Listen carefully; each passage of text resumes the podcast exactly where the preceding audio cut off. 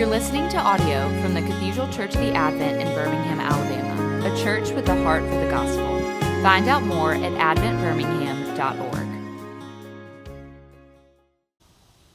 Almighty God, unto whom all hearts are open, all desires known, and from whom no secrets are hid, cleanse the thoughts of our hearts by the inspiration of thy Holy Spirit, that we may perfectly love thee and worthily magnify thy holy name through Jesus Christ our Lord. Amen. We're listening to God's voice today in Exodus 3 Moses and the burning bush. It's one of the few passages where God literally brings the fire. So let's jump right into it. Today, God wants us to know, to feel, to grasp with our gut three things about Himself. We're looking at the pursuit of God, the holiness of God, and the silence of God. So, first, the pursuit of God. Listen to this God is always coming after you, right where you are, not where you think you should be. For those of us that grew up with even a little Bible knowledge, or maybe just a cheesy Charlton Heston movie, we might be aware of this story about the burning bush, but maybe not so much else that goes around that story, or even some really important details like this one. Verse 1 tells us that Moses was keeping the flock of his father in law, Jethro, in the wilderness of Midian. I can sympathize. In a sense, I too once spent a summer working for my father in law. The months before Abby and I got married, I lived with her family in Colorado Springs and worked assembling rail cars at a sheet metal factory that was a client of Abby's dad's. Hard work, hot work, sweaty work, loved it but it was very repetitive and mundane. Now imagine if I'm busy caulking a seam in a railcar exterior, and all of a sudden, I see just outside the open garage door an oil drum on fire but never exploding, and out from the oil drum is Morgan Freeman's voice Zach, Zach. Similarly, think about the really ordinary circumstances that set the context for the burning bush. Moses wasn't prepping himself for some religious experience. He wasn't in a house of worship. He wasn't at a Christian camp or a retreat. Heck, he wasn't even anywhere near the gathering of God's people in Egypt. He was in Midian, on the outskirts, just sort of doing his thing. He was, you could say, quarantined in his home, just doing some laundry or walking his dog in the backyard. And God, the God of the universe, goes after him there. Some of us in quarantine may have unknowingly fallen prey to the really unbiblical idea that God can't speak to me where I am, that I need a church building or a certain time on Sunday for God to talk and to speak to me. And yet, here, in one of the most epic introductions to one of the most epic scenes of redemption in the Bible, God comes to ordinary Moses doing ordinary things, not during church time, not during prayer time. It makes me wonder where in the middle of your ordinary life is God drawing you to Himself? Where is He speaking? As the hymn we sang today reminded us, He speaks to me everywhere. And yet, it's a good word to be reminded that the God who speaks everywhere has spoken most clearly and definitively in His Word, the Bible, and that even if we're not feeling terribly religious or churchy, and even if we've just kind of blown it royally and are full of shame, God's not waiting around for you to clean yourself up or to make yourself religious or presentable or to put on your church face or your church clothes. God is there for you in your sweats and your gym shorts. He's coming after you in your cubicle, and He's pursuing you in your bed in the darkness with your face all aglow from your phone. God is a God who initiates, who pursues first, who loves first, right where we are. So that's the first thing. God is a God who comes after you, right where you are, not where you think you should be. Second, we hear from this passage that when Moses took off his shoes, we learned that God wants us to dress super casual when we come to church. JK, JK.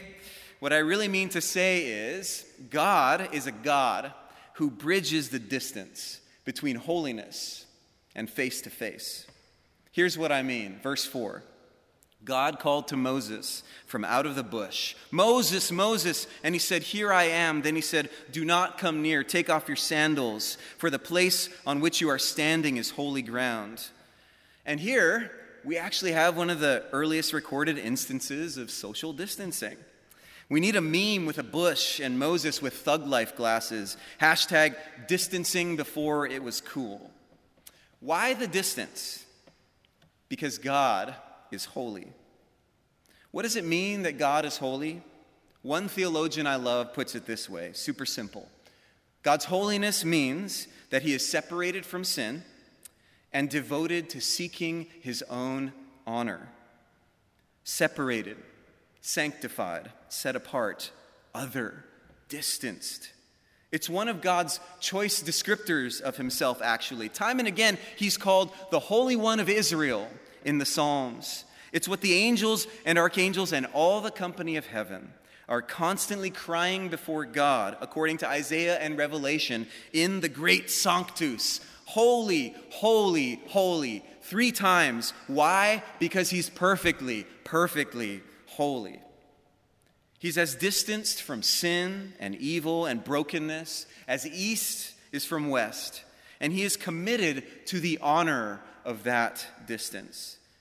God's holiness is that attribute which should strike terror into every fiber of our body because the flip side, the punchline of the strong statement, God is holy, is that you are not. And if this holy God is committed to his own honor, he's also radically committed because of the integrity and goodness of his character to eradicating anything that's not holy. Does that scare you? It should. Keep your distance. You know, there's a lot of talk of justice these days, and it's good talk. It's necessary talk. Christians should be instinctively for justice as God is for justice.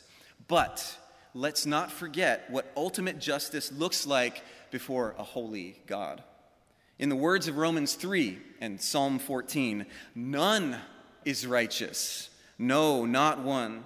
And later in Romans 6, the wages of this unrighteousness, the wages of sin, is death. If we want to talk true justice, deep justice before a holy God, no one gets off. But this truth presses a huge question onto our present text. Why doesn't Moses instantaneously die then? Why isn't Moses obliterated? We have to look a little later, actually, in Moses' story in the book of Numbers, chapter 12, that shows the other seemingly contradictory side of the picture. It says that when Moses had these encounters with God, he spoke with God face to face, or more literally, mouth to mouth. It says this shocking thing that Moses beholds the form of the Lord. So, how is it that a holy God allows an unholy man to meet him face to face? This is something that actually requires all of Scripture to be unfolded, but we get a kernel here in verse 2 when it says that what appeared to Moses out of the fire was the angel of the Lord. The angel of the Lord, a messenger, a mediator, a bridge builder, a foreshadow and foretaste, of course, of Jesus himself. The great incarnate bridge between the high holiness of God and the kind of face to faceness that we need to survive. God would come and say, Anyone who has seen me, God would say this through Jesus, anyone who has seen me has seen the Father. In other words, if you come to me, hang with me, have fellowship with me, your nearness to God is as good as Moses. What a gracious God we have that he himself would bridge the distance between holiness and face to face. So we've heard about the pursuit of God and we've heard about his holiness. And now let's listen to his silence. Get this. We hear from this passage that God's silence is often an invitation to live according to promises he's already made rather than things you're waiting for him to say. I'm going to say that again. God's silence is often an invitation to live according to promises that He's already made rather than things you're waiting for Him to say. Think about this for a second. We sometimes forget that when we turn that one page from the book of Genesis to the book of Exodus, in other words, when we move from the story of Joseph to the story of Moses, we're fast forwarding upwards of 400 years. 400 years. Take your mind with me back and rewind it to the year 1620, basically the time just after Shakespeare. The world is a different place 400 years later. We often forget that the time of Abraham, Isaac, and Jacob, and all God's promises to those patriarchs, was centuries before Moses hit the scene. And if we're looking at the timeline of the Bible, it's been pointed out by some that this one page turn from Genesis to Exodus marks one of the longest periods of time when God went silent. No divine revelation since the promises of Abraham, Isaac, and Jacob. And after 400 plus years of silence, a pursuing God breaks the silence with a burning bush and a random Midianite shepherd. And so I ask you, how long has God been silent in your life? How long has it been since you've heard from him? And maybe I'll ask an even harder question How have you interpreted that silence? Have you interpreted the silence as God doesn't love you? God hasn't heard you? God doesn't care about you? God's angry with you? God is punishing you? Or more drastic, God isn't real? Yes, the silence of God has driven many to answer all those questions with that bitter yes. And though I can't answer every question about the silence of God right here and now, we should allow this passage to speak its answer. When we look back at Moses' holy encounter, we recognize that Moses doesn't quite know who he's dealing with until God discloses himself in verse 6 when he says, I am the God of your father, the God of Abraham, the God of Isaac, and the God of Jacob. Several things going on here. First, notice the intimacy and the tenderness. He doesn't simply say, I am the God of Abraham. He says, I am the God of your father. It's as if he's saying, Don't interpret my silence as not caring. I know you because I know your grandpa, and I've always been there. I see you. I've always seen you, and I love you. Second, and probably most powerfully, by invoking the name of Abraham, Isaac, and Jacob, God is invoking all the events of those ancestors, and therefore all of the things said to those ancestors. God's very unsilent speech to Abraham when he was making all those loving, tender, and outlandish promises I will make you a great nation. I will be your God. You will be my people. I will take care of you. I will provide for you. I mean, go back, read Genesis 12 to 17. It's full of God talking, of God promising. And the question God is posing to Moses, who arrives at the end of a long stretch of what understandably felt like the silence of God. And the question God poses to you and to me, who are so quick to assume and respond to the silence of God is this God asks, with all gentleness and fatherly compassion, Are the promises that I've already made not good enough for you? You see, God had spoken, and God has spoken an eternal word in Jesus Christ. What word do we ever need besides that one? Or in the words of the great hymn, How Firm a Foundation, it, that hits me every time I sing it, what more can he say than to you he has said? Israel was, in fact, for those 400 years, not living under the silence of God. They were living under the promises of God. And so are you, and so am I. Thank God we live under the loud, eternal, ever reverberating promises of God. 2,000 years ago, on the outskirts of a medium sized Middle Eastern town, God picked up a megaphone named Jesus Christ and said, Before Abraham was, I am.